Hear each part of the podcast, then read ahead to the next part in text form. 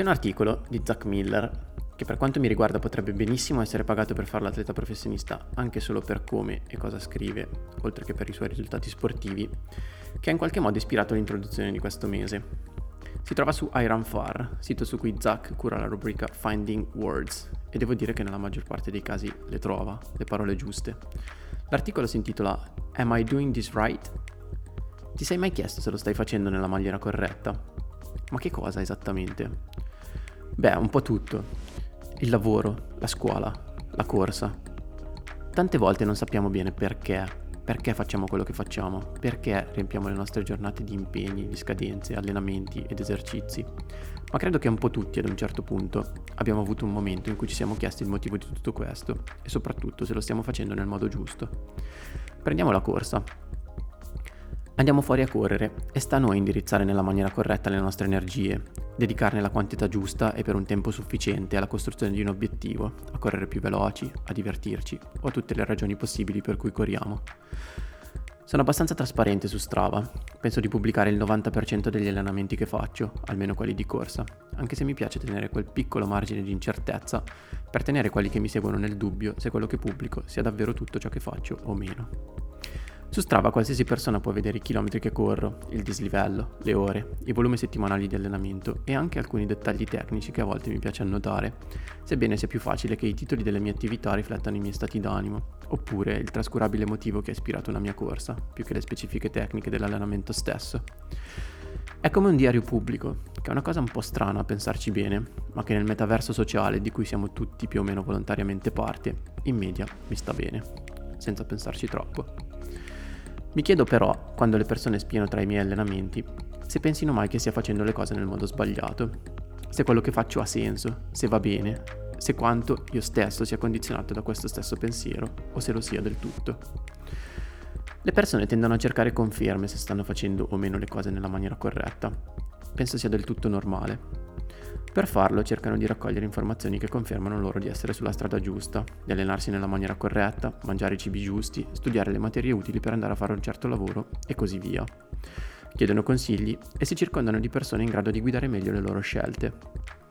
Capire che cosa è meglio o che cosa è giusto può diventare un esercizio fine a se stesso e complicato tanto quanto cercare di uscire dalla tana del bianconiglio. Ci sarà sempre qualcuno che pensa che quello che stiamo facendo sia sbagliato o che esista un modo migliore di impiegare queste stesse energie. Spesso quella persona siamo noi stessi. Mi sono confrontato spesso ultimamente con la parola validazione. Sta a noi decidere se quello che facciamo, proviamo, pensiamo, scriviamo abbia un senso oppure no. È una cosa apparentemente facile da realizzare, ma se ci pensate bene non lo è, o almeno non per me. E riuscire a spostare il focus decisionale su me stesso, usare la mia unità di misura per capire se quello che faccio vada bene o meno, non è sempre automatico, anzi è una cosa che spesso mi mette in grossa difficoltà. Così anche per quanto riguarda gli allenamenti, percepire che quello che sto facendo sia davvero giusto non è sempre facile, ma penso che faccia la differenza tra allenarmi bene e allenarmi e basta. Certo, il mio allenatore mi aiuta in tutto questo e mi fido molto delle sue scelte, ma anche per il fatto di avere una certa autonomia decisionale nella gestione quotidiana dei miei allenamenti e di tutto ciò che corsa non è. Spesso mi chiedo se quello che sto facendo sia giusto, se vada bene per me e anche se vada bene per gli altri, che è un pensiero dal quale non sempre riesco a distaccarmi. Zack centra il punto scrivendo in maniera molto diretta. Invece di cercare di soddisfare le aspettative degli altri, o aggiungo io un ideale, decidi tu stesso cosa stai cercando e concentrati sulle cose che contano davvero per farlo. Se è lavorare sodo, lavora sodo. Se è trasformarti in un porcellino d'India e sperimentare diverse tecniche di allenamento, sperimentale. Da qui in poi Zack sconfina abbastanza nell'onirico, perciò mi sembra il momento giusto per fermarmi in questa libera interpretazione del suo articolo. Verso metà gennaio, prima di correre al Cinque Mulini, uno dei cross country più famosi e competitivi al mondo, ho avvertito un leggero fastidio al piede sinistro, un affaticamento, un piccolo dolore che ha contribuito a minare la fiducia in ciò che stavo facendo. Mi sono chiesto allora dove ho sbagliato, se quello che stavo facendo fosse giusto o meno, che cosa avrei potuto correggere, come mi avrebbero visto gli altri alla luce di tutto questo. Tuttora non ho la risposta, penso che sia un processo di costante ricerca, che continua e a cui mi piace pensare che io possa piano piano migliorare. Cerco di vederlo prima di tutto attraverso i miei occhi e di percepirlo attraverso il mio sentire, perché sono certo che in fondo sia davvero l'approccio migliore, come ci insegna il vecchio Zack. L'altra cosa che volevo ricordare in questa intro, in un periodo dell'anno in cui penso sia facile per tante persone perdere di vista questo concetto, in cui sui social sembra tutto un susseguirsi di sponsorizzate, di adv, di annunci, di tag, collaborazioni, di influencer, di fighetti, di hipster a tutti i costi, di gente che partecipa a eventi a destra e manca, un giorno con un brand, il successivo con un altro, di pseudo giornalisti che scrivono di corsa capendoci meno di zero, è questa. Per correre contano poche cose e la principale è molto semplice. Correre e basta. Il resto, nel migliore dei casi, è contorno, oppure sono semplicemente cazzate.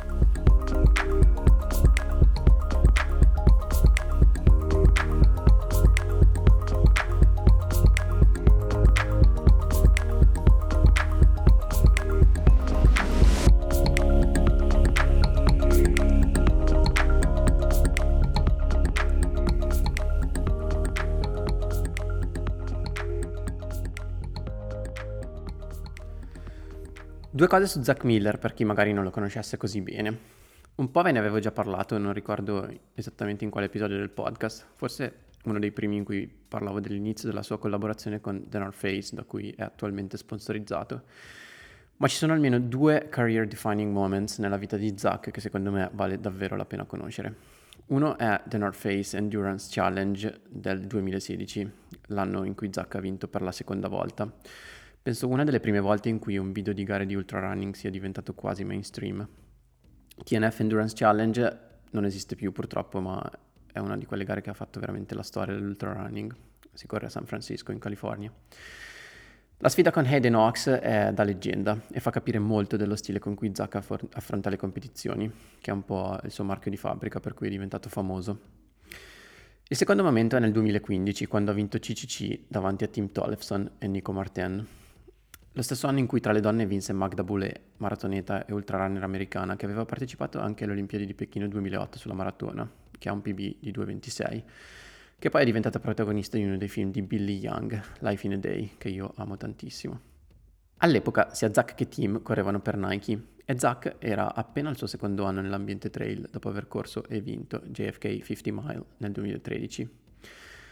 Il fatto è che quell'anno Zack vinse C C C dopo essersi allenato per un anno e mezzo su una nave da crociera, visto che faceva il print manager, lo stampatore digitale per una compagnia inglese.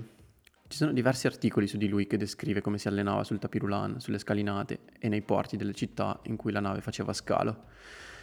Comunque il suo lavoro era praticamente stampare qualsiasi cosa, dai programmi ai menu a tutto ciò che serviva sulla nave. E il fatto di essere abbastanza semplice e flessibile gli lasciava anche parecchio tempo per allenarsi, in un periodo in cui la professione ultrarunner era ancora abbastanza poco diffusa. Dopo quel risultato, Zack decise di trasferirsi a vivere e lavorare a metà del bar trail su Pike's Peak, in Colorado, dove per alcuni anni è rimasto a gestire il bar camp, che è un piccolo rifugio che si trova a circa metà della salita verso la vetta di Pike's Peak, praticamente il refreshment principale della gara. Tutte queste cose hanno in un certo senso contribuito a rendere Zack un personaggio iconico e molto particolare, unito al suo talento e alla sua capacità di soffrire. Non il tipico trail runner di sicuro, ma uno che incorpora tanti aspetti della cultura americana legata a questo sport. Al momento si trova in Nuova Zelanda, dove si sta preparando per Tarawera, e lo vedo molto attivo sui social ultimamente, specialmente nella rubrica Zack Eats, dove praticamente ogni giorno pubblica le sue invenzioni di cucina fusion tra Estremo Oriente, Midwest americano e boh, cucina neozelandese. Un buon reminder che mi sembra in ogni caso utile sottolineare e che traspare al di là dell'ironia con cui Zack pubblica è che comunque allenandosi molto, facendo tanti chilometri e avendo uno stile di vita estremamente attivo, è sempre meglio mangiare un po' di più qualsiasi cosa sia disponibile, anche ciò che non è propriamente considerato il miglior cibo per un atleta, piuttosto che sottoalimentarsi e andare in deficit calorico, cosa che ovviamente può essere causa di ulteriori problemi. Vi ricordo che Any Surface Available esiste anche grazie a H R V for Training, un'app che misura l'Heart Rate Variability, ovvero la variabilità del battito cardiaco. Si tratta di uno degli strumenti più affidabili dal punto di vista scientifico per quantificare lo stress e migliorare l'equilibrio tra allenamento e stile di vita, e quindi migliorare le performance. Basta un minuto di misurazione con la fotocamera del vostro smartphone la mattina appena svegli e pochi secondi per compilare una serie di altri campi e di parametri di cui potreste avere interesse a tener traccia. una cosa che nel complesso richiede forse due minuti al giorno e credo che in un'ottica di efficienza generale e risparmio del tempo sia importante. È fondamentale essere regolari e consistente con le misurazioni, perché non è tanto importante il singolo dato, ma la solidità del set di dati che riuscite a raccogliere con le misurazioni. Oltre a questo, la piattaforma H R V for Training fornisce una serie di strumenti di analisi per meglio gestire il carico di allenamento e come il nostro organismo risponde a diversi tipi di stress. Fatevi quindi un giro sul sito h r v for training dot com, che è completissimo di informazioni e di guide, e ovviamente scaricate l'app che è disponibile sia per iOS che per Android. Con il codice ANYSURFACE venticinque potete ottenere il venticinque per cento di sconto sulla versione Pro, che costa quarantacinque euro l'anno nella versione utente singolo, oppure trenta euro per ogni atleta nella versione team. Ancora grazie a H R V for Training per il vostro supporto. Già che siamo in tema allenamento, verso fine gennaio ho scritto due cose sul perché ci alleniamo dal punto di vista tecnico. Non so quante persone abbiano davvero chiari questi concetti, ma penso sia utile avere un minimo di base dal punto di vista tecnico per capire cosa stiamo facendo una volta che usciamo a correre, e quindi le riporto anche qui. Per atleti di endurance, adulti e già ben allenati, dal punto di vista fisiologico ci alleniamo per utilizzare una maggior percentuale del nostro massimo consumo di ossigeno e per sostenerlo per un tempo maggiore e a velocità più elevate. È molto semplice in fondo.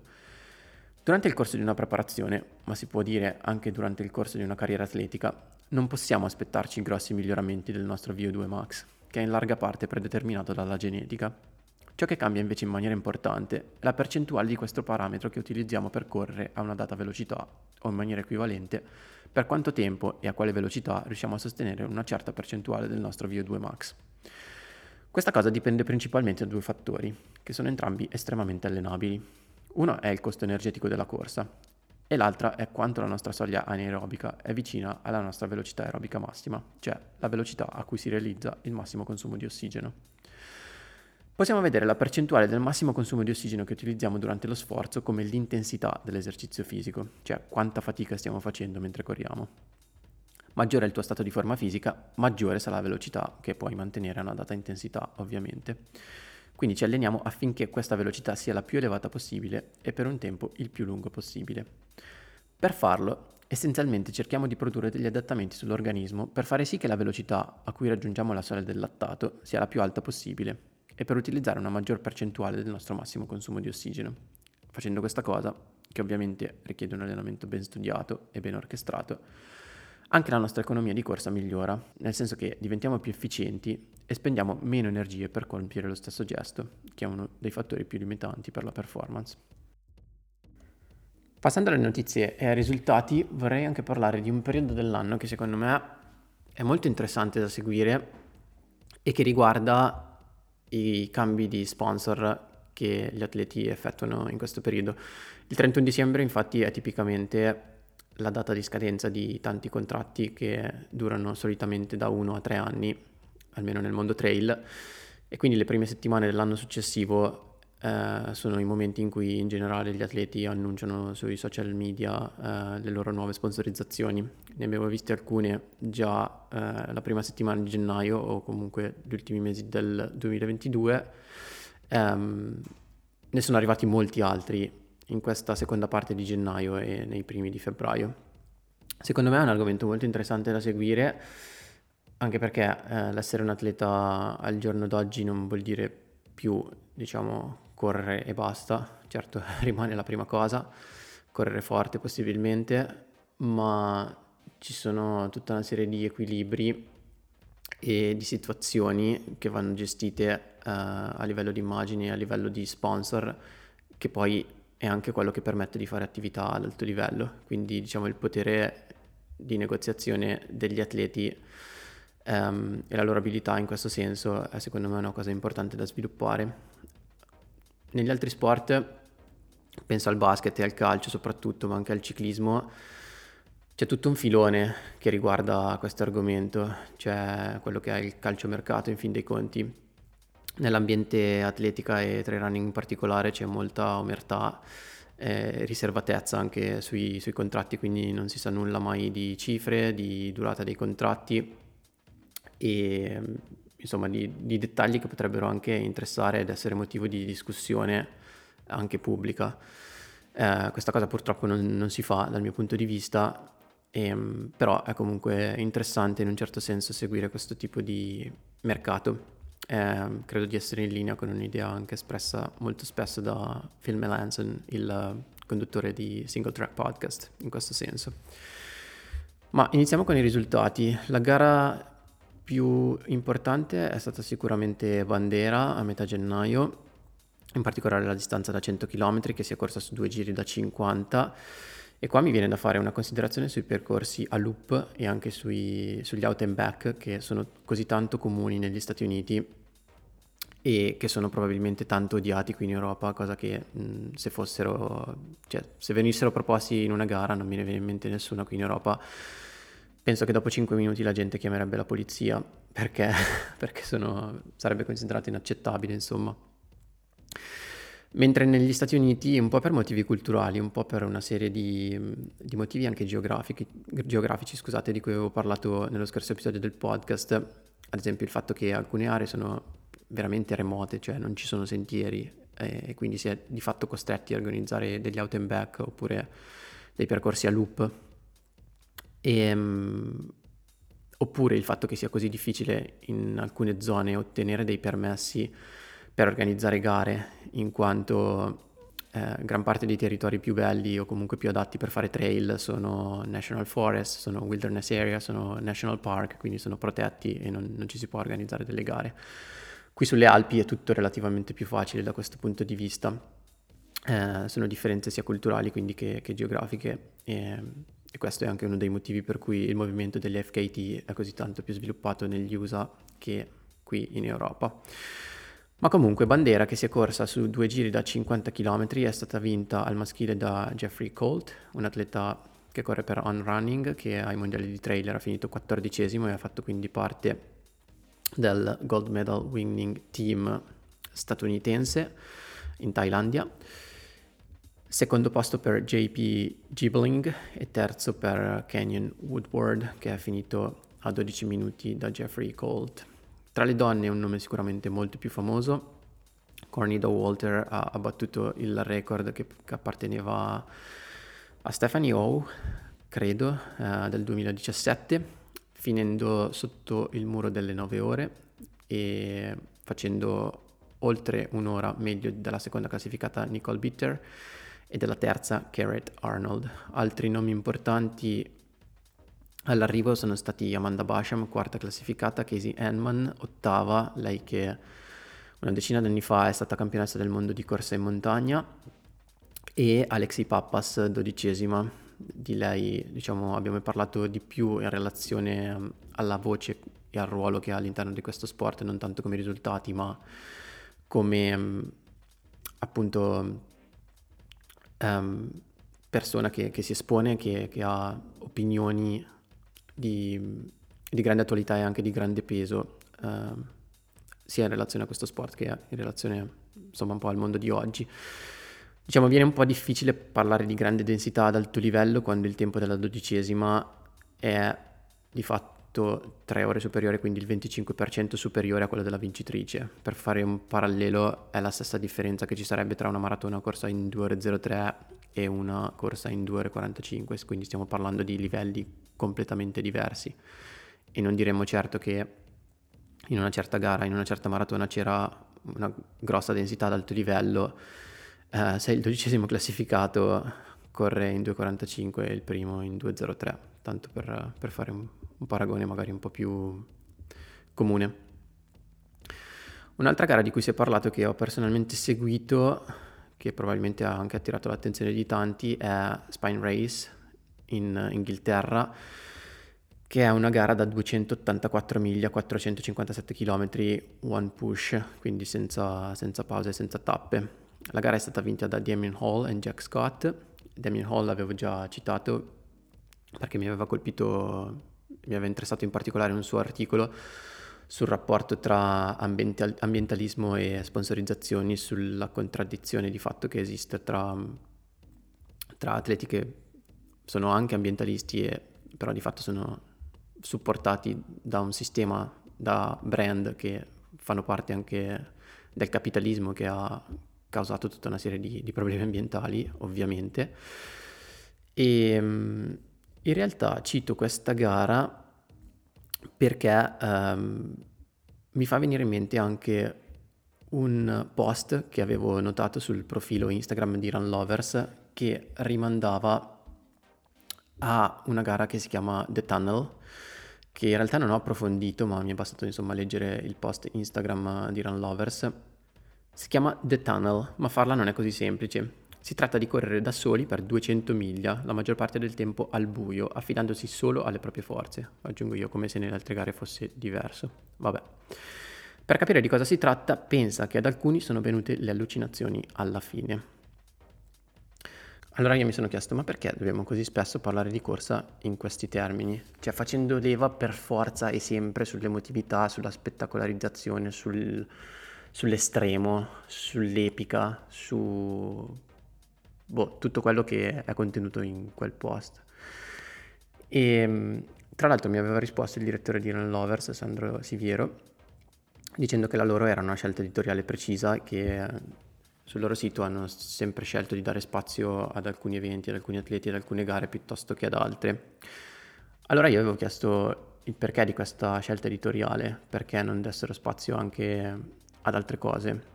E purtroppo non mi è mai stata data risposta, anche se spero che prima o poi arrivi. Insomma, mi interesserebbe onestamente, in maniera molto genuina, capirlo. Io avevo commentato: continuo a sperare che si possa anche più spesso parlare delle semplici park run o qualsiasi altra gara tra virgolette normale, perché per fortuna la corsa per tante persone rimane ancora soprattutto quella cosa lì. E sì, è figo correre duecento miglia, ma si potrebbe fare uno sforzo un po' maggiore per raccontare la corsa anche in un altro modo, probabilmente più relatable, più vicino alle persone, agli atleti, interessato alla qualità più che alla quantità, anche se sicuramente meno epico e con meno allucinazioni. E secondo me è proprio qua il punto che io rivedo anche in un certo tipo di informazione. E la cosa che è stata un po' particolare è che questo stride un po' con quelli che sono anche gli obiettivi mediatici dichiarati di Run Lovers. Penso ad esempio a uno dei loro podcast che si chiama Fuori Soglia, che ogni tanto ho ascoltato. Citano così spesso Francesco Costa e gli articoli del post, che cerca di fare una buona informazione, nel senso di andare entrare nel merito delle notizie, di non far leva sull'emotività e sull'interpretazione delle notizie in chiave, diciamo, acchiappa click. E il fatto che la redazione di Run Lovers comunque sia ben consapevole di tutto questo mi fa dire: ma perché allora non, non provate a fare la stessa cosa? Perché non parlate di atletica negli stessi termini, facendo quella che io definirei una buona informazione? Perché questo non è parlare di corsa per come è veramente, cioè la realtà è ben diversa da una gara come Spine Race o come The Tunnel. Queste sono eccezioni di cui è figo parlare, però se si parla anche di tutto il resto, insomma, delle, delle garette della domenica, di chi corre cinque chilometri, di chi fa i diecimila in cinquantacinque minuti, così come chi li fa in ventisette, e, e non vedo perché non si debba dare spazio ad atleti che in questo senso hanno davvero tanto da dire, anche se magari le loro imprese non sono così epiche e appariscenti. Vabbè, fine dell'inciso. Passando ad altri risultati, vorrei citare Joe Gray, che ha corso un'ora quattro e ventitré alla tre M Half Marathon in Texas, dimostrando quindi un buono stato di forma per essere inizio gennaio.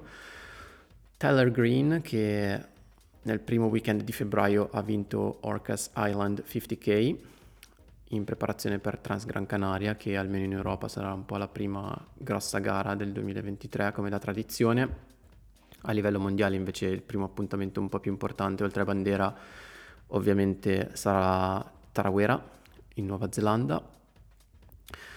Tanti atleti del mountain running italiano, compreso me, hanno corso Campaccio e Cinque Mulini. Io ho corso trenta e tredici per un quattordicesimo passo finale che avevo già citato nello scorso episodio del podcast al Campaccio. Alice Gaggi nella gara femminile era finita diciottesima, e Emily Pucemillo e Anna Hofer, che avevano fatto parte della nazionale junior di corsa in montagna in Mondiale in Thailandia, erano finite rispettivamente ventiseiesima e trentunesima. A circa una settimana di distanza c'è stata poi la Cinque Mulini, che ho corso in realtà con le scarpe da trail per un problemino al tallone sinistro che sto ancora cercando di gestire. Sono finito diciassettesimo, ho provato cosa vuol dire fare un cross con le scarpe da trail, cosa che non è l'ideale perché si ha veramente la sensazione di essere piantati a terra, soprattutto in, in uscita delle curve, dove sicuramente le chiodate danno un'altra sensazione, un altro tipo di, di risposta e anche di, di potenza. Nella gara femminile eh, si erano ben comportate Gloria Giudici al settimo posto e Vivian Bonzi al decimo posto. Era presente quasi al completo la squadra junior femminile di corsa in montagna dei mondiali thailandesi, sedicesima e diciassettesima Emily Pucemillo e Axel Vicari, e invece ventesima Anna Hofer. A fine gennaio Xavi Chevrier ha aperto la sua campagna stradale duemilaventitré correndo in trentanove trentuno la corrida di, C- di San Gemignano, una gara molto popolare che si corre il trentuno gennaio di ogni anno a Modena. Ehm, Xavi è finito a un minuto e zero sei da Ilyas Awani, che ha vinto la gara, e mh, si prepara a una primavera su strada con, credo, obiettivo principale dichiarato la mezza di Berlino, che l'anno scorso l'aveva già visto al via, e soprattutto scendere sotto il muro dei sessantadue minuti. Ci sono diversi atleti che all'inizio dell'anno hanno annunciato i loro calendari.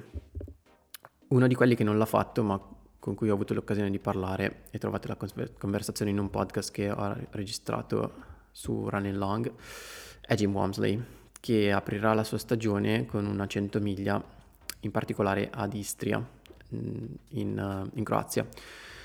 E la sua situazione è abbastanza curiosa per due motivi. Uno, il fatto che nonostante sia finito quarto a U T M B, ha bisogno di una gara qualificante per partecipare a U T M B duemilaventitré. Questo, eh, dal mio punto di vista e dal punto di vista di, di tanti altri atleti elite, è un grave problema delle, delle regole di accesso a U T M B, che non prevedono alcun privilegio, alcun canale preferenziale per gli elite, e quindi di fatto lui si trova costretto a correre duecento miglia in un solo anno, cosa che probabilmente anche dal punto di vista tecnico non è proprio ideale.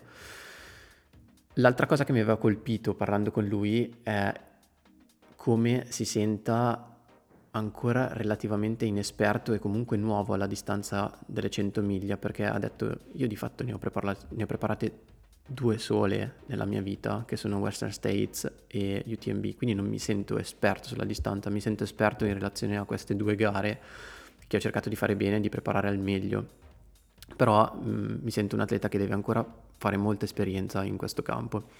E insomma, detto da lui, penso che sia un, un mindset molto molto interessante. L'altro motivo per cui la, situazione, la sua situazione è un po' particolare e anche in stallo è che lui è di fatto tenuto in scacco dal governo francese, perché ha bisogno di documenti per poter espatriare, per poter andare via dalla Francia e, e gareggiare nel resto dell'Europa, insomma. E lui di fatto è in attesa di questi documenti da mesi, ma la burocrazia del governo francese ha fatto sì che ci fossero una serie di ritardi e questi documenti non arrivano. Quindi, se non dovesse ottenerli in tempo per fare questa gara, dovrà di fatto cambiare programmi, rientrare negli Stati Uniti, probabilmente ottenere un nuovo visto e poi rientrare in Francia, ma di fatto eh, sarà costretto, diciamo, a rivedere il suo calendario gare. Ha lasciato aperta a metà maggio la possibilità di andare a Zegama prima di andare ai campionati del mondo di trail running, specialità long distance, quindi a Innsbruck. Si parla del, se non vado errato, dodici giugno circa, dieci dodici giugno, e poi si concentrerà invece a fine agosto su U T M B.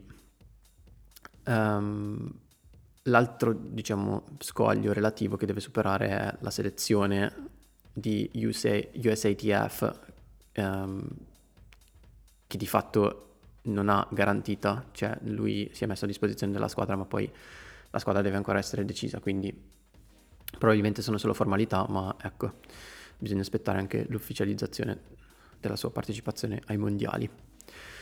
Mondiali che dopo la Thailandia sembrano aver guadagnato appeal e notorietà sia da parte di alcuni atleti che da parte di un certo tipo di pubblico, secondo me, quando in realtà, cioè, l'unica differenza che io ho veramente notato è stata l'unione di mountain e trail running nella stessa manifestazione, ma di fatto non è che questi mondiali siano stati organizzati in maniera particolarmente diversa dalle altre edizioni a cui ho partecipato. È stata più una percezione a livello generale, eh, che probabilmente è data anche dal, da un certo numero di atleti di alto livello che vi hanno partecipato, ma dal mio punto di vista anche strettamente tecnico, eh, altre edizioni dei campionati del mondo non sono state diverse. Però ben venga, eh, i mondiali sono diventati così un po' improvvisamente cool, era ora, mi viene da dire, e quindi tanti atleti, eh, cito ad esempio Thibaut Baronian e Hannes Damberger, hanno già annunciato di voler partecipare all'evento a Innsbruck. Su, passando un po' alla strada, eh, due atlete molto molto forti che sono Nienke Brinkmann e Dani Moreno hanno annunciato che saranno al via di Boston Marathon. Per Dani sarà il debutto, eh, lei tra l'altro vestirà una divisa diversa da Oka che non ha ancora annunciato, eh, dall'inizio del duemilaventitré. Per Nienke Brinkmann sarà credo la quarta esperienza in maratona, dopo tre gare corse tutte su, su livelli veramente world class, e bello sicuramente vederla all'opera su una major come Boston e su un percorso che probabilmente si addice ancora di più alle sue caratteristiche, quindi uh, a Boston senza pacer sarà, sarà super figo vederla nella mischia. A Boston tra l'altro c'è iscritto Kipchoge, che come un tapascione vuole completare le sue six majors, e a differenza diciamo di, di noi tapascioni normali vuole cercare di vincerle tutte, magari anche con record. Per adesso eh, ci è riuscito con Berlino, Chicago, ehm, Tokyo e Londra ovviamente, che ha vinto boh, forse quattro volte, e quindi gli mancherebbero Boston e New York. Vedremo se ci riuscirà quest'anno. Sempre su strada, un atleta che a me piace molto che si chiama Chad Hall, che è il fratello di Ryan Hall, che avevo già citato uh, un paio di episodi fa nel podcast, ha debuttato con due ore dodici e quarantotto nella Mesa Marathon in Arizona. Ha corso quasi tutto da solo ed è stato probabilmente seguito in bici per tutto il percorso da Ryan Hall, che ha postato un video della sua gara su Instagram, e si è preso poi anche i complimenti di Sarah Hall, che è Siamo decisamente l'atleta più famosa di famiglia, ehm, una delle maratoneti americane più forti e che segue sempre con, con particolare attenzione. Il secondo classificato ha corso due ore e venti, quindi ehm, questo dà anche una misura del fatto che Chad ha probabilmente corso dal primo all'ultimo metro da solo. Nella stessa gara mi piace anche notare il rientro a ottimi livelli di Molly Seidel, che ha corso in un'ora, in un'ora undici e quarantatré la mezza maratona, per un secondo posto finale. L'anno scorso aveva corso la stessa gara circa novanta secondi più forte, ma lei stessa si è detta molto più soddisfatta e, e felice di questo risultato, perché è frutto di una maggior solidità sia a livello di allenamento che soprattutto a livello mentale, dopo tutta la serie di, di problemi che, appunto, che ha avuto durante l'ultimo anno. All right, passiamo al capitolo sponsorizzazioni. C'è un articolo su Trail Runner Magazine, che è lo spin-off di Outside, che parla di trail running, che si intitola "Here is why it feels like every trail runner is changing sponsor right now", perché sembra che tutti stiano cambiando sponsor in questo periodo. Alcuni motivi ve li ho detti prima. In genere i contratti terminano al trentuno dicembre e alcuni di questi durano solo un anno, anche se la tendenza generale delle aziende, mi sembra di percepire, è quella di stabilire delle collaborazioni più durature con gli atleti, ai quali chiedono un impegno in genere di due o tre anni. Potrebbe sembrare che questo in genere ponga le aziende in una posizione di forza, perché eh, se un atleta ha un contratto di un anno, se al termine di quell'anno non è sufficientemente performante, possono benissimo lasciarlo a casa, oppure possono fare la stessa cosa quando lo stesso atleta non è più in linea con la loro strategia di marketing.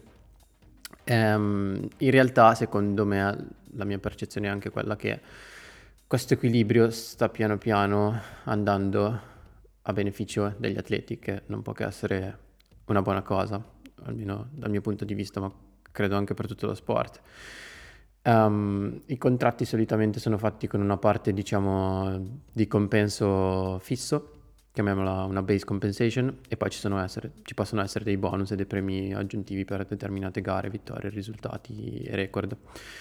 E, um, una cosa magari interessante mh, dal punto di vista contrattuale in Italia, così come credo spesso anche all'estero, um, gli atleti sono considerati dei liberi professionisti, ma al momento la legge italiana non riconosce la figura dello sportivo professionista se non in alcuni sport, tipo il calcio o il ciclismo, ma neanche al femminile, eh, ma di sicuro non nel mondo della corsa.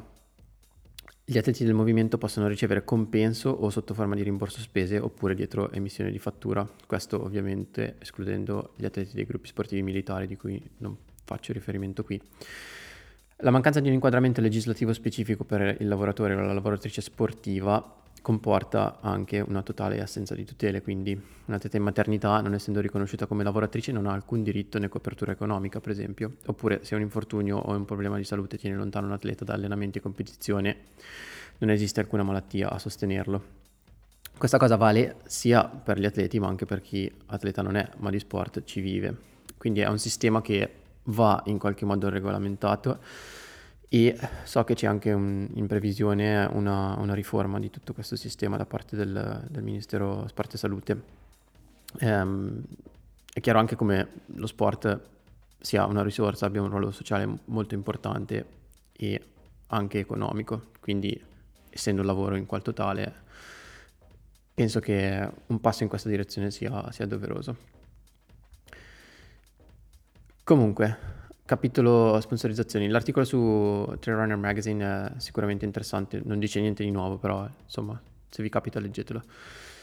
Um, le mosse principali in questo mese sono state fatte da Oka, abbiamo già detto di Andrea Oblanes, ma i due nomi signif- sicuramente più significativi che il brand nato sul trail e poi che si è espanso diciamo anche su strada, ha annunciato la collaborazione con Ellie McLaughlin, che secondo me ha fatto l'annuncio di sponsorizzazione più cool di sempre, ovvero facendo skydiving e riunendo praticamente le sue tre passioni principali, che sono lo skydiving, eh, il videomaking e, e la corsa. Quindi kudos Ellie Mac for your madness, and, uh, e l'annuncio molto molto originale, molto bello. Uh, lascia On dopo un paio d'anni credo per passare ad Oka, non mi sarei aspettato questa mossa, lei che in On sembrava molto molto ben inserita e molto in tune con, con lo stile, però dopo il breakthrough dell'anno scorso ci sta. E il secondo nome importante è Judith Vieder, che lascia Salomon per passare appunto ad Oka Fly Human Fly, e um, lei ha, è sponsorizzata anche da Red Bull, non sono sicuro che abbia mantenuto la sua partnership con, con, con l'Energy Drink, o comunque lo sponsor che io definisco di adrenalina nel mondo sportivo, eh, però sicuramente è un atleta super interessante ma anche veramente veramente forte. Oka che si è mossa anche a livello italiano, eh, prendendo Pietro Arese e Giovanna Epis nel settore diciamo fondo e maratona, mezzofondo e maratona, e um, un'altra atleta che invece ha annunciato la, il termine della sua collaborazione con Oka è Alex Baldaccini, che non so onestamente ancora dove sia diretto. Avevamo già detto di Tollefson, che ha lasciato Oka Oneone, e lui insieme ad Arlen Glick e Mimi Kotka sono approdati a Kraft. Un'altra cosa interessante che di cui parla anche il podcast uh, Buckled di questo mese con, uh, con The Long Run, è diciamo la necessità quasi obbligatoria di tessere una storia dietro ai cambiamenti di sponsorizzazione di tanti atleti americani, che alla fine non è che abbiano dietro chissà che motivi se non l'aspetto economico in primis mi viene da dire, però hanno questo modo molto teatrale, molto così uh, imbevuto di, di storytelling, di annunciare le loro sponsorizzazioni, e questa cioè, la vedo sia la vedo soprattutto in positivo, nel senso che, come ho detto, fa parte anche dell'essere un atleta e rende proprio questi, questi cambi interessanti da seguire anche da un punto di vista dei fan, secondo me. Quindi tanti atleti lo fanno, secondo me, in maniera molto pulita e interessante. ASICS è un altro brand che si è decisamente mosso in questo periodo, annunciando la collaborazione con Sara Alonso, che proveniva da Salomon, e Stian Ankermund, anche lui approdato ad ASICS dopo tanti tanti anni con Salomon. Si era già capito che Stian, dopo la finale di Golden Trail Series duemilaventuno, fosse un po' alle strette con il brand di N S I. Um, si era visto per un certo periodo anche lo scorso anno su Instagram che aveva annunciato una specie di partnership con Scarpa, che poi era stata rimossa. Insomma, si è visto con, con, con, diversi, con diversi scoop e, e probabilmente ha anche disatteso il suo contratto uh, alle volte durante il duemilaventidue, e però dovrebbe aver ufficializzato la sua collaborazione con ASICS da quest'anno. A livello italiano, un'altra cosa interessante che mi viene da sottolineare è l'ingresso di Elia Mattio nel team Sidas Matrix, che è questa realtà francese, secondo me molto interessante, che ha costruito un po' un modello uh, differente da quello dei brand, per, uh, soprattutto per crescere talenti e giovani atleti nel mondo trail, corsa in montagna. Elia, per chi non lo conoscesse, viene dalla Val Varaita, è campione italiano di cross duemilaventidue, campione europeo di mountain running, è stato nono ai mondiali in Thailandia, miglior italiano a livello junior, quindi sicuramente una prospettiva molto interessante da seguire. Eh, il Team Matrix è una realtà molto molto bella, secondo me, in primis perché non prende atleti che sono già formati e già affermati, ma punta appunto a crescere e coltivare il talento per far diventare questo, per far maturare questo talento e possibilmente farlo diventare un buon atleta da grande. Eh, un esempio è Elise Poncet, che è probabilmente il volto femminile più famoso del team Sidas Matrix, e l'altro è Anthony Felber, sicuramente anche lui migliorato tantissimo nella stagione duemilaventidue. Sentiamo Elia Mattio che ci racconta della sua nuova collaborazione con il team Sidas Matrix e alcuni dei suoi programmi per il duemilaventidue. Sì, quest'anno ho deciso di provare questa nuova esperienza per mettermi in gioco e alzare un po' di più l'asticella. Ho incontrato questi ragazzi del team Sidas Matrix che hanno pensato di creare un, una Sidas Matrix Academy, ovvero una squadra giovanile che è un po' capitanata da Alex. E mh, con loro quest'estate riuscirò a fare tre gare. La, la gara di contorno della Marathon du Mont Blanc, quella da venti chilometri, eh, la Dolomites Run e eh, la Y S S del circuito dell'U T M B.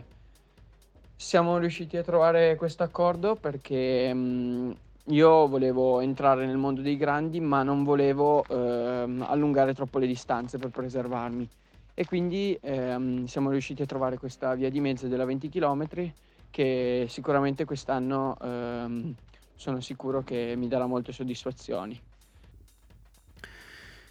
Sul modello del team Sidas Matrix ormai i rumors sono, diciamo, credo notizia condivisibile.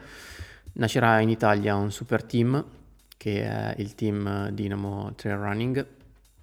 Eh, Dinamo è questa azienda nel settore della nutrizione, um, dove dietro c'è l'ex amministratore delegato di Eolo, Luca Spada. È un team che è modellato sul, sull'Eolo Cometa Cycling Team, che è presente ovviamente nel ciclismo, quindi diciamo punta ad offrire ai suoi atleti tutti quei servizi e quelle forme di supporto che sono già previste per, per la squadra di ciclismo, e quindi a sviluppare un team veramente a livello professionale nel settore corsa in montagna, trail e ultra trail. E um, lascerò probabilmente al, al prossimo episodio del podcast l'annuncio dei nomi, eh, dei progetti di questo team, perché non credo di potermi sbilanciare più di questo, però sicuramente è una realtà molto interessante um, che si propone anche come player sul mercato e che sicuramente contribuirà anche ad alzare il livello da questo punto di vista, Um, sia comunicazione che professionalità che, che supporto agli atleti. E um, probabilmente io credo che questo sia un bene. Anche altri players saranno costretti ad adeguarsi a questa mossa, perché appunto apre un filone che fino ad ora nel nostro sport non era, non era presente, o comunque non era così sviluppato. Quindi staremo a vedere. Team Dinamo. L'altro brand di cui volevo parlare è Brooks, che annuncia tra i suoi atleti um, Julia Van Gomez, che passa dal team Nike a Brooks, e Roberto De Lorenzi dalla Svizzera, lui che siamo abituati a vederlo anche in moltissime gare italiane, un po' su tutte le superfici.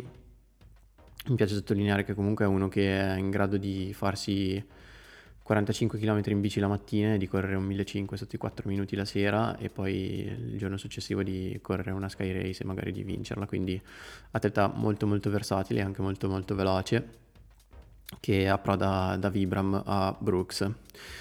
E um, l'altra atleta secondo me molto interessante, che ha annunciato la partnership con Brooks, che è un'azienda di Seattle, um, è Dan Kurtz, che abita credo in, sì, anzi sicuramente in New Hampshire. Um, è un'atleta che è passata alla corsa in montagna solo dallo scorso anno, dopo ottimi risultati a livello di college su pista e su strada. È un atleta da tredici, è entrato sui cinquemila, ha corso il miglio sotto i quattro minuti e ha corso i tremila in sette cinquantacinque. Tra l'altro lui è parte del Northwood Athletic Team, che è un pro team basato nel New Hampshire, eh, tra New Hampshire e Vermont, diciamo. Piccolissimo in realtà, gli atleti sono praticamente tre, sono appunto Dan Kurtz, eh, Eric Lipuma, che su Instagram è El Puma Loco, e um, è stato settimo ai campionati mondiali long distance, terzo a J F K duemilaventuno, ha pure una partecipazione all'Advil, credo finita tra le pene dell'inferno in ventidue ore, e da ultimo posso citare un secondo posto a Broken Arrow l'anno scorso. E um, il terzetto è completato da Ben True. Ben True, assoluta leggenda, eh, è uno dei miei atleti preferiti, uno dei miei mezzofondisti preferiti americani, ora maratoneta, che attualmente è in ASICS dopo aver passato una vita in Saucony.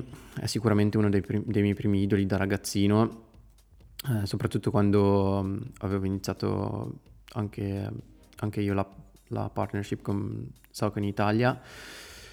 Ben True, soprannominato The Lone Wolf, è un atleta da sette cinquantacinque sui tremila, tredici zero due nei cinquemila, ventisette quattordici nei diecimila e due dodici in maratona. È veramente uno di quelli di cui non mi prevedevo un video su, su Flowtrack o su YouTube. È sposato con un'altra atleta che si chiama Sarah True, um, ha un profilo Strava su cui posta degli allenamenti decisamente pazzeschi. Un po' di storia perché è interessante. Ha iniziato con l'Oregon Track Club nel duemiladieci a correre a livello professionistico, ma dopo un solo anno si è trasferito a casa, quindi nel New Hampshire, e ha firmato per Saucony. Tra i suoi risultati principali ci sono un sesto posto ai mondiali di cross nel duemilatredici, un duemilaquattordici abbastanza leggendario con un tredici zero due al Peyton Jordan Invitational, che al, cioè, dal mio punto di vista è uno di quei career defining moments. È uno dei momenti chiave, secondo me, della scena della, dell'endurance americana, del mezzofondo americano. Nello stesso anno aveva segnato anche il record americano dei cinque chilometri su strada alla Boston Athletics Association cinque K, che si corre il giorno prima della Boston Marathon. Una tradizione secondo me molto bella, quella di affiancare cinque K e maratona nello stesso weekend. Una tradizione che c'è anche a New York, che, che mi piace moltissimo. Spero che ci sia qualche organizzatore di maratone all'ascolto che possa accogliere l'invito. E lì aveva corso tredici ventidue, uh, che credo sia stato battuto, però insomma, tanto per dare una reference. I suoi anni migliori sono stati sicuramente il duemilaquindici e il duemilasedici, e, um, e Dan Kurtz è stato il suo primo compagno di allenamento di fatto, credo solo negli ultimi tre o quattro anni. Lui infatti si è sempre allenato da solo, e credo sia solo negli ultimi tre o quattro anni che ha avuto la compagnia di Dan Kurtz. C'è un video di Saucony che si chiama proprio The Lone Wolf, che è del duemilasedici, che racconta della sua love and hate relationship con la corsa. Durante il liceo e il college infatti Ben ha sempre diviso il, tuo temp- il suo tempo tra sci di fondo e corsa, e diceva che sciava perché era la sua passione e correva perché doveva e perché la, dice- la gente gli-, gli diceva che era bravo a correre. E um, a un certo punto aveva perfino deciso di smettere con la corsa, ma um, aveva deciso di farlo non prima di aver raggiunto uno dei suoi obiettivi in questo sport, che ovviamente è l'obiettivo per qualsiasi distance runner americano, cioè to break four in the mile, scendere sotto i quattro minuti nel miglio. Ovviamente l'ha fatto, e dopo averlo fatto ha davvero deciso di smettere di correre e di dedicarsi al cento per cento allo sci. Qui era il duemilanove. Dopo alcuni mesi di solo sci, praticamente è andato in overtraining e in burnout, ha dovuto fermarsi con gli allenamenti, e la sola cosa che praticamente riusciva a fare erano delle corsette da un quarto d'ora che ogni giorno faceva, eh, in cui correva a sei al chilometro, ma è stato proprio lì che ha realizzato di amare davvero la corsa, quindi ha deciso poi di, di ricominciare. E poi la sua storia è quella che vi ho raccontato prima. Nel duemiladieci è passato all'Oregon Track Club e dopo un anno è tornato alla, sulla East Coast. Tutti dicevano che doveva allenarsi con qualcuno, che poteva fare meglio con un team, con uh, un training partner, con, uh, con un allenatore, in un posto diverso dal New Hampshire, che sicuramente non è il tipico luogo dove si allenano i distance runners americani che siamo abituati a vedere, non so, a Mammoth Lakes, a Flagstaff, a Boulder. Um, e c'è un certo punto del video in cui lui dice "but that's just not true", che è un po', insomma, un gioco di parole carino con il suo cognome. E niente, è un, uno di quei video super inspiring, super, uh, super belli che io, che io amo tantissimo, che vabbè, mi è venuto ad approfondire qui. Tra l'altro uh, il North, Northwood Athletic Team ha un bellissimo sito, e um, se c'è qualcuno di voi capace di farmi un sito come quello, si faccia avanti, posso darvi del denaro in cambio. Passiamo oltre, uh, parlando sempre di sponsorizzazioni e team. Arriva una conferma da Andrea Rota, che um, passa al Salomon Future Team. Lui, vabbè, era sponsorizzato da Salomon Italia, ma adesso è inserito a tutti gli effetti nel team internazionale. Per intenderci, il Salomon Future Team è lo stesso Young Team, diciamo, da dove sono partiti Davide Magnini e Remy Bonnet. La stagione duemilaventidue di Andrea Rota è stata decisamente molto buona. Settimo ai mondiali, sesto agli europei di trail, quinto al Giro di Mont, e quindi insomma ci sono, ci sono delle bellissime attese per lui nel duemilaventitré. Anche qui colgo l'occasione per farvi sentire proprio da lui che cosa si aspetta e quali sono i suoi programmi per la stagione. Dopo un duemilaventidue è andato molto bene, la voglia di far bene e le aspettative sono sicuramente alte. E quest'anno eh, avrò la fortuna di far parte del Future Team, un progetto ideato da Salomon e dedicato ai più giovani. Per quanto riguarda la mia stagione, partirà molto presto, già questa domenica sarò al via del Brunello Crossing, che è una gara che si corre in Toscana, una gara molto veloce che penso che sia un ottimo punto da, da cui partire. A marzo andrò in Francia per correre il mitico Trail del Mont Ventoux, che è una gara che ogni anno richiama alcuni dei migliori corridori francesi. Aprile Coleman Trail, che è gara di qualificazione per i mondiali di Innsbruck. Ho la fortuna di essere già uno degli atleti preselezionati, eh, tuttavia ritengo che passare di qui sia di fondamentale importanza. Se le sensazioni sono buone, gli allenamenti stanno andando nella giusta direzione, eh, ultimo appuntamento prima dei mondiali di Innsbruck mi piacerebbe correre Zegama. Eh, dopo i mondiali, che sono l'obiettivo principale della stagione, eh, Marathon Mont Blanc, prima di un leggero periodo di stop fino a fine luglio e metà agosto, dove ho due appuntamenti a cui tengo particolarmente. Uno è il Giro di Mont, la, la gara di casa, quella che più di tutte mi ha ispirato, e, e Sierra Zinal. Ciliegina sulla torta, vorrei chiudere la stagione con le finali delle Golden ad ottobre. È un calendario molto ricco e intenso, non, non so se riuscirò a fare tutto, sicuramente cercherò di fare il meglio che posso.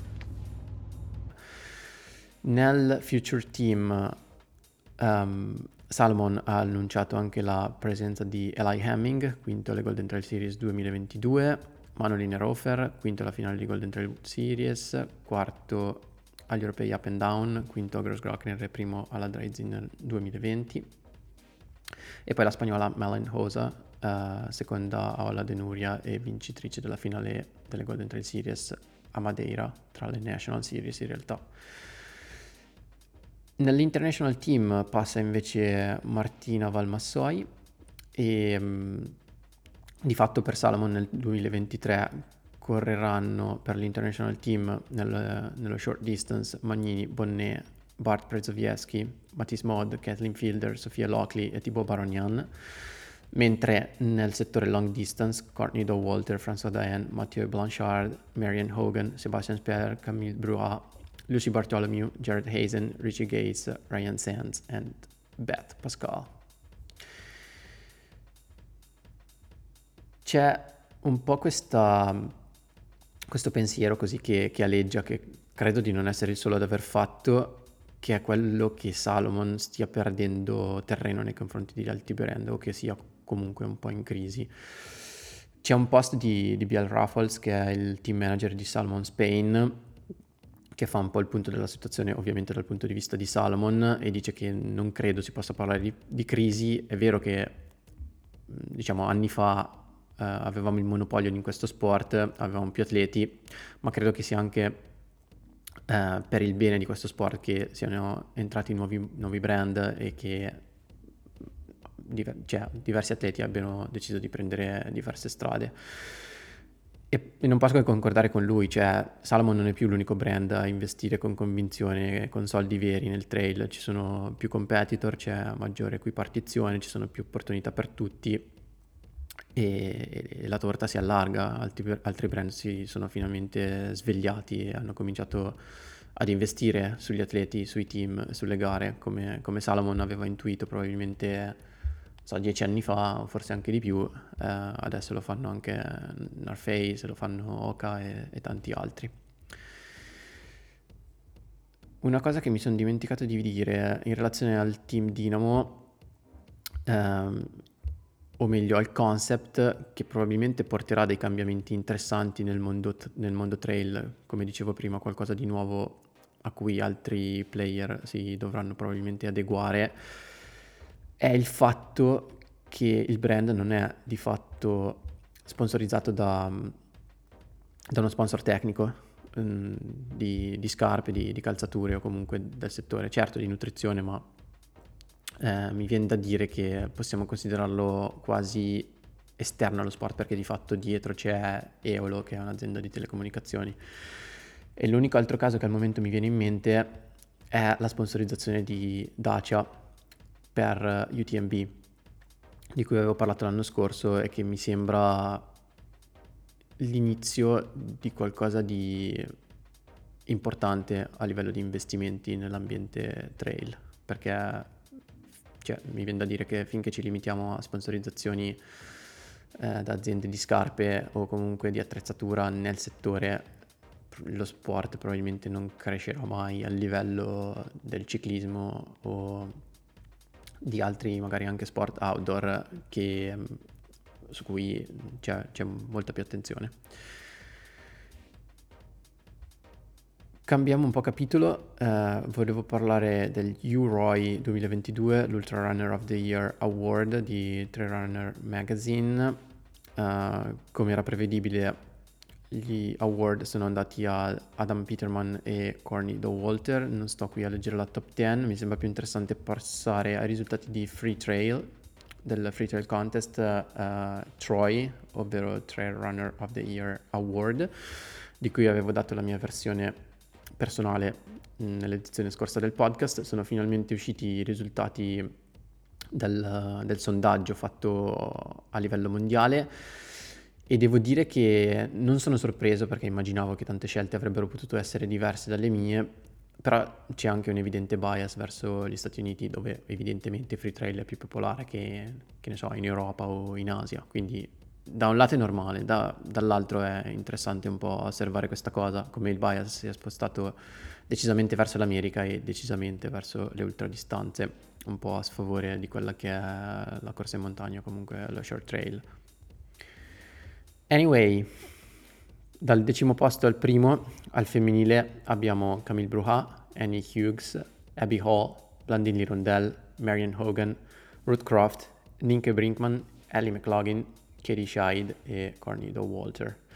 Io avevo messo um, in realtà Nienke Brinkman come primo posto e Katie Scheid sicuramente non sul podio, sebbene abbia vinto U T M B, insomma non mi sembra che la sua stagione sia ad esempio all'altezza di, di quello che ha fatto, non so, un Ellie McLaughlin per esempio, sebbene sia sì al terzo posto. Uh, tra gli uomini invece dal, al decimo posto Tom Evans, nono François Daen, ottavo Jonathan Albon, settimo Petter Engdahl, sesto Remy Bonnet, quinto Dakota Jones, quarto Mathieu Blanchard, terzo Jim Wamsley, secondo Adam Peterman e primo Kylian Jornet. Qui uh, il podio è per due terzi uguale al mio, avevo messo ovviamente Kylian Jornet al primo posto. Um, manca purtroppo Patrick Kipngeno, che paga appunto il fatto di essere poverino africano. Dico poverino perché, perché purtroppo ci, ci riferiamo agli atleti africani come appunto gli africani e, um, anche qui ho riflettuto parecchio su questa cosa. Uh, da un lato è normale che ci identifichiamo meno in un atleta che proviene da una cultura diversa dalla nostra, ha un colore della pelle diverso dal, dal mio, dal nostro intendo europei, e, e in fondo ci sentiamo meno simili a lui rispetto ad altri atleti bianchi che dominano la scena trail e corsa in montagna. Da un lato è normale, da un altro io credo che dovremmo fare uno sforzo maggiore per integrare questi atleti e comunque tutto ciò che è diverso all'interno del nostro sport. È un lavoro che vorremmo portare avanti anche grazie al progetto della Pro Trail Runners Association, eh, però credo che poi la base parta a livello individuale, che sia compito di ognuno informarsi ed essere sempre e comunque il più aperto possibile. Alright, passiamo a un po' di altre notizie. Sono stati pubblicati dalla FIDAL i criteri di partecipazione per i mondiali di Innsbruck in programma dal sei al dieci giugno duemilaventitré, eh, sia nelle specialità di corsa in montagna che nelle specialità di short e long trail. Eh, possono essere iscritti ovviamente un massimo di sei atleti per gara, di cui tre portano un punteggio per la classifica generale. Ci sono una serie di atleti preselezionati sulla base dei risultati della stagione duemilaventidue. Io non, non voglio sbilanciarmi sul fatto che sia d'accordo o meno con le scelte tecniche fatte dai selezionatori, però insomma potete trovarle su, sul sito della FIDAL e le metterò anche nelle, nelle show notes. Di fatto eh, gli atleti preselezionati per la corsa in montagna sono Elisa Sortini, Sala Bottarelli, Cesare Maestri, Xavier Chevrier e Alberto Vender, mentre per il trail saranno Fabiola Conti, Francesco Puppi, Andrea Rota, Cristian Minoggio, Giuditta Turini, Andreas Reiterer, Davide Sceraz e Riccardo Montani. Le selezioni per il trail saranno fatte al Calmen Trail di Morbegno il sedici aprile duemilaventitré per quanto riguarda il trail corto, su una gara da credo circa trentatré chilometri, e a Mare Montana sulla distanza di sessanta chilometri a Loano il ventisei marzo duemilaventitré. Poi ovviamente um, i risultati saranno fatti sulla base del, diciamo, dei confronti diretti e poi per scelta tecnica eh, concordata con la direzione tecnica federale. Un po' di annunci riguardanti articoli, podcast e come al solito una review sul, uh, su quanto ho letto e um, ho apprezzato durante quest'ultimo mese, mese un po' di, di gestione dell'infortunio, quindi ho avuto anche sicuramente più tempo di ascoltare cose, di, di leggere articoli, mentre, che ne so, ero sui rulli e dovevo solo far girare le gambe, o ero in palestra e potevo ammazzare il tempo ascoltando qualche bel podcast.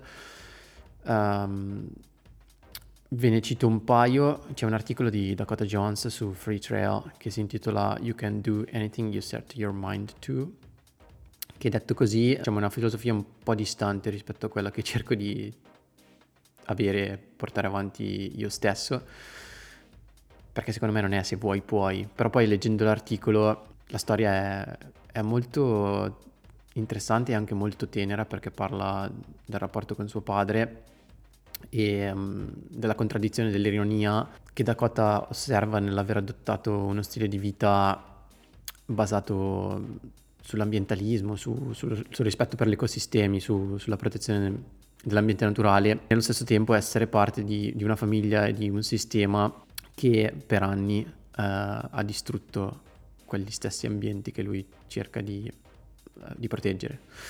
E mh, lui riflette su questa contraddizione in maniera molto acuta e molto, molto interessante. È un'ottima penna, e quindi se vi capita leggetelo.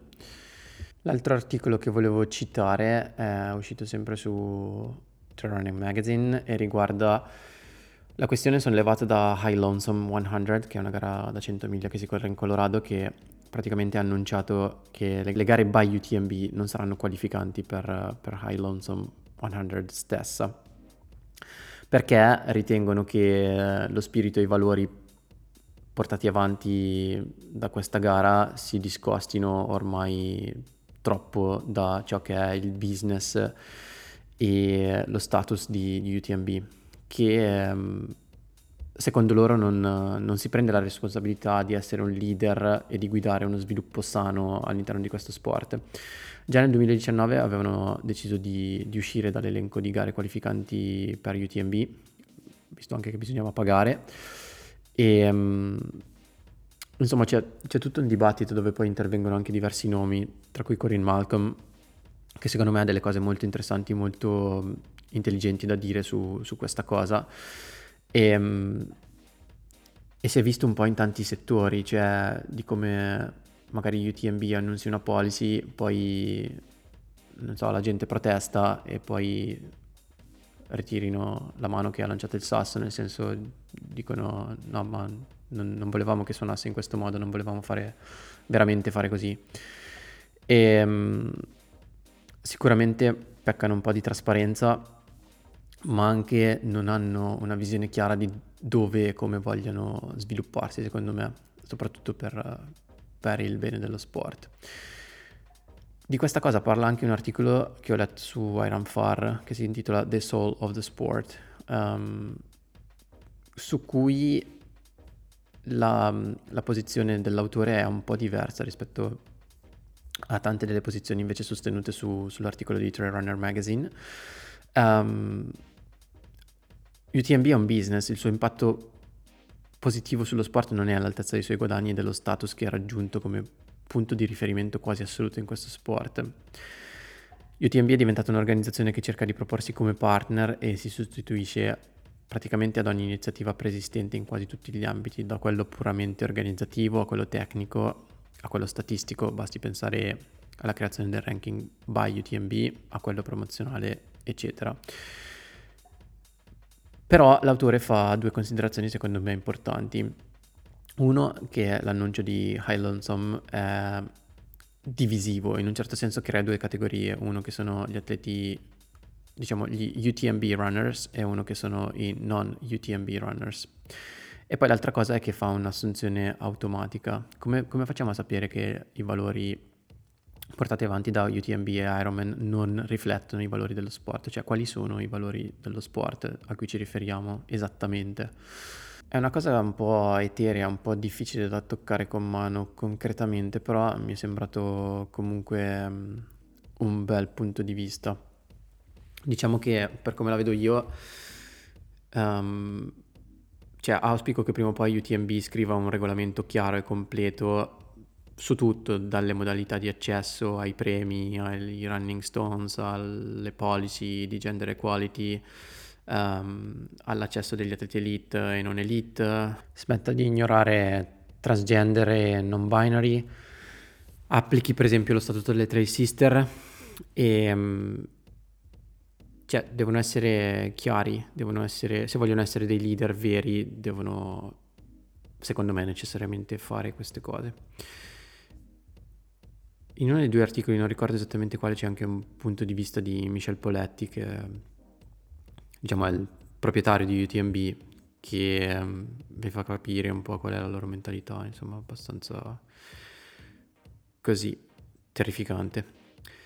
Se vi interessa la questione soprattutto um, riguardante per esempio uno dei programmi ultimamente lanciati da U T M B, che è U T M B Cares, che vuole prendersi cura sia dal, della tematica ambientale che per esempio della partecipazione femminile, seguite un profilo Instagram che si chiama She Races per uh, un ottimo, secondo me, punto di vista sulla questione. Sempre riguardo all'inclusività e alla partecipazione femminile, una notizia che mi fa piacere dare è quella um, ormai resa nota da Red Bull Dolomite Man, che è una staffetta di quattro diversi eventi, cioè corsa in montagna, eh, parapendio, mountain bike e kayak, che si corre a Lienz a settembre, che si corre da tipo ormai trentaquattro trentacinque anni mi sembra, ma che non ha mai aperto alle squadre femminili. E um, l'organizzazione, tra l'altro Dolomite Man è stato uno dei primi eventi Red Bull, se non il primo in assoluto credo, um, l'organizzazione ha annunciato che nel duemilaventitré aprirà anche alle squadre femminili, quindi era ora. Um, su questa faccenda mi ero già espresso, io vi ho partecipato più volte perché è una gara molto bella, molto d'alto livello, ed è anche abbastanza remunerativa perché ci sono questi team organizzati da, da diversi sponsor che sono disposti a pagare bene gli atleti. E quindi notizia che non può che farmi piacere. Volevo darvi un aggiornamento anche per quanto riguarda la Pro Trail Runners Association. Um, è stato scritto un bell'articolo sempre su Trail Runners Magazine su che cos'è la Pro Trail Runners Association, quali sono i suoi obiettivi e come si inserisce un po' nel, nell'ambiente trail a livello mondiale. E um, per quanto riguarda gli updates che volevo darvi, ci siamo organizzati in diversi gruppi di lavoro a seconda dei progetti che i membri dell'associazione, che ormai sono diventati oltre centottanta, avevano votato. Quindi abbiamo dato, diciamo, una serie di priorità a questi progetti, a quelli che ci sembravano più time sensitive e più utili da occuparci subito. E um, tra l'altro una delle prime faccende di cui ci occuperemo, che è un po' trasversale a tutti i gruppi di lavoro, è proprio la questione delle um, U T M B World Series, cioè principalmente le policies riguardo all'accesso e alle iscrizioni per gli elite, di cui tanti sono lamentati, il programma U T M B Cares, il Montepremi e di fatto anche al sistema di qualificazione che obbliga specialmente gli atleti che si muovono su distanze sulle distanze da cento miglia a fare magari anche due gare da cento miglia nell'arco di un solo anno, cosa che non è propriamente sostenibile da tutti, quindi um, probabilmente ci vorrebbe un sistema un po', un po' più semplice e vorremmo spingere in questa direzione. L'ultimo articolo che voglio citare riguarda me ed è un'intervista che mi ha fatto Marco Marchei, maratoneta, insomma penso che lo conosciate tutti, negli anni ottanta novanta, ehm, ed è il risultato di un'oretta di chiacchierata al telefono molto molto piacevole. E per chi magari non mi conosce così bene o non lo so, vuole scoprire qualcosa sulla mia storia atletica e non solo, sul fatto che ho studiato fisica e, e poi ho scelto di dedicarmi a tutt'altro, ehm, la potete trovare sul sito di Fida Lombardia, dove potete scaricarla. La rivista si chiama Voglia di Atletica e ehm, il titolo non troppo originale è Fisico da Trail. Per quanto riguarda i podcast, dovrei controllare un po' il mio Spotify, ma ve ne cito qui alcuni che mi vengono in mente. Uno, vabbè, ve l'ho citato prima, è quello che ho registrato con Jim Wamsley, quindi se volete sapere un po' come si sta allenando sugli sci, come sta imparando il francese, come trasferirsi da Flagstaff a Beaufort um, e tante altre cose, incluso il fatto che, l'ho già sottolineato prima, il fatto che non si senta ancora un atleta da cento miglia e ne ha preparate per davvero alla fine solo due, è, è interessante. Soprattutto secondo me la sua abilità nel riflettere sulle cose in maniera molto chiara e consapevole è, lo, rende, lo rende molto interessante da, da ascoltare, quindi ve lo consiglio se, se riuscite ad ascoltare un podcast in inglese. Un altro molto bello è un podcast tenuto da David e Megan Rush che si chiama Some Work, All Play. Um, non mi piace tanto lo stile, nel senso che loro sembrano tipo iperattivi, parlano velocissimo e sembra che stiano, non lo so, facendo una gara di bici intanto che, che registrano il podcast. Nel senso che sono, sembrano tutti affannati a dare notizie, a parlare di cose, però i contenuti sono in media molto interessanti, secondo me ne parlano bene, fanno anche degli approfondimenti tecnici molto, molto interessanti e molto ben fatti. Comunque in questo podcast sono riusciti ad invitare Alex Honnold, il climber ovviamente, e secondo me è super interessante capire come un atleta di alto livello come lui, che però ovviamente nel trail è assolutamente un beginner, si approccia alla specialità per la prima volta o comunque da completo inesperto. E lui poi fa anche una, se- una serie di considerazioni su come correre sia praticamente il peggior allenamento per chi, per chi arrampica, e parla della sua prima esperienza su, su una gara da cinquanta chilometri che ha corso l'anno scorso, su perché gli è comunque utile correre, chiede consigli a David e Megan su praticamente come fare a mantenere uno stato di forma fisico decente ma correndo il meno possibile, eh, fa domande tipo, non so, you guys talk about strides all the time, what the heck are strides, cosa sono gli allunghi, cioè cose anche molto banali ma che è interessante sentire da lui e spiegate da, da David e Megan. E poi vabbè, lui è super super uh, humble e credo che la sua voce sia per me il non plus ultra, nel senso che io vorrei avere la voce di Alex Honnold, che è calda, avvolgente e inebriante più di quella di Rich Roll. Qui lo dico, qui lo nego. um, Basta, direi sì, ce ne sarebbero mille altri di podcast che potrei citare, ma mi fermo qui. Altre cose che ho visto soprattutto, uno è il terzo episodio della Wamsley Series by Wahoo, che racconta dell'esperienza a U T M B di Jim Wamsley. Sono dei video fatti molto molto bene da Wahoo, che è anche sponsor di U T M B, e descrivono dal suo punto di vista come ha preparato e vissuto la gara, quindi se vi capita di incrociarlo è super consigliato.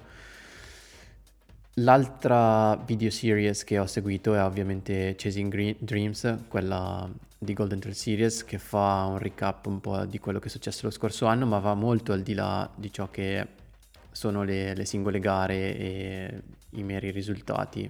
Cerca di scavare eh, un po' nelle vite di, degli atleti, o, o meglio di alcuni atleti che hanno partecipato alla, alla serie.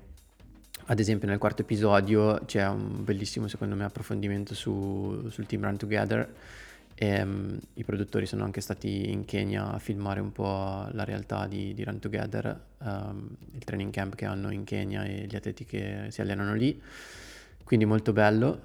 E um, il terzo episodio, per esempio, che si chiama Mental Fight, parla un po' delle difficoltà che alcuni atleti hanno avuto anche nell'arco della stagione duemilaventidue nel gestire, affrontare gare, allenamenti per, per vicissitudini varie, insomma tutto quel tipo di storie che, che poi non, ovviamente non traspare dai risultati o comunque da, anche dai, dai recap che loro uh, pubblicano dopo ogni tappa, quindi è bello in questo senso.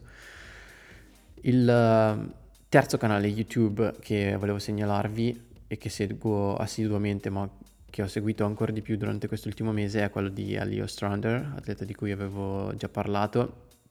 Lei è originaria dell'Alaska, ma al momento sta a Seattle e um, racconta, secondo me, in maniera molto bella, molto autoironica e um, condita da una discreta dose di madness, quello che è la sua esperienza nello sport. Parla anche di una serie di temi molto delicati con grande consapevolezza e, e quindi non so, io l'ho, l'ho apprezzato tantissimo e l'ho sentita molto molto affine. Tra l'altro mi rendo conto che la maggior parte delle cose che leggo, che guardo, che, che mi ispirano sono fatte da atlete donne, non so se questo sia un problema, ma è una considerazione che mi è venuta da fare. vabbè, sono anche contento in realtà. Altre cose fighe che ho fatto questo mese: per il mio compleanno ho ricevuto il libro Do Hard Things di Steve Magnus, ho registrato un podcast con Caitlin Gerbin che verrà pubblicato a breve. Lei eh, con me, insieme a me e ad altri cinque atleti, membro del board della Pro Trail Runners Association.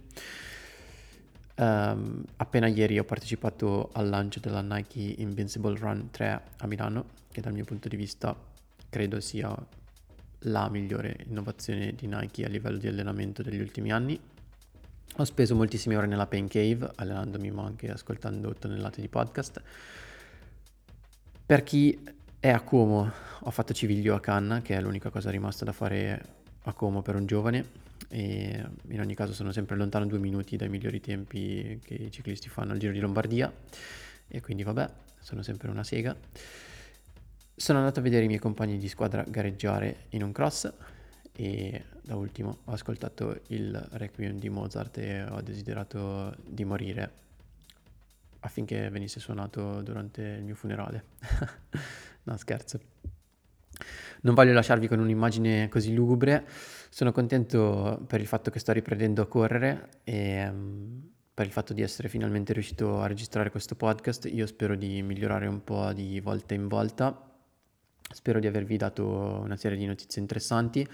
Io come al solito vi invito a condividerlo sui vostri social network se volete supportare l'iniziativa, e a seguire ovviamente il podcast su Spotify o su Apple Podcast, a metterci il numero di stelline che ritenete più opportuno, e non dimenticate anche di farvi un giro sul sito H R V for Training, che al momento è l'unico sponsor di questo progetto e a cui sono estremamente grato. Grazie ancora, ci sentiamo il prossimo mese, ciao!